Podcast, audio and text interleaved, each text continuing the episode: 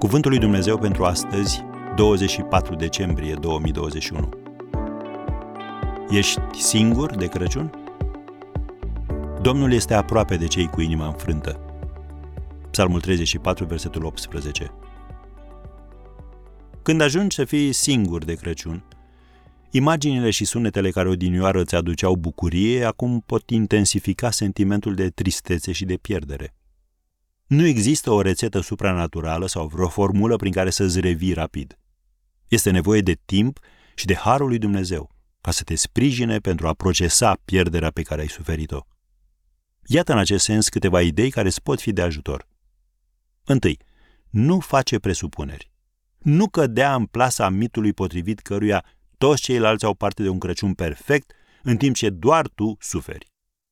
Adevărul este că toți trecem prin cerințele și presiunile nerealiste ale cumpărăturilor, sub tirania pregătirilor și a cadourilor și, da, e mai rău în perioadele de suferință sau când ești singur.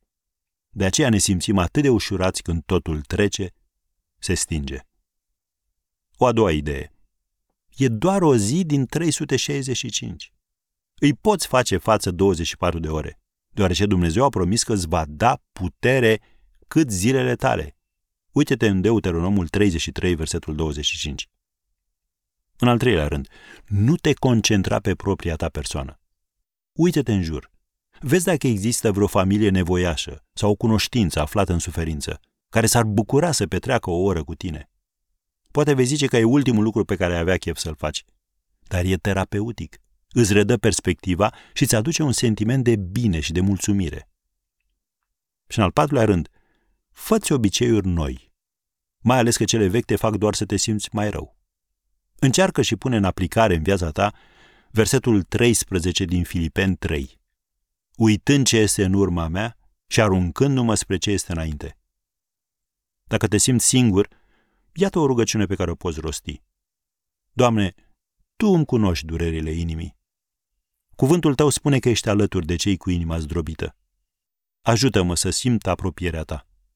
Fii pentru mine mai real decât activitatea care îmi lipsește sau decât golul din sufletul meu. Ajută-mă să mă încred în tine. Și astfel această sărbătoare să fie altfel decât cele pe care le-am avut până acum. Mulțumesc. Amin.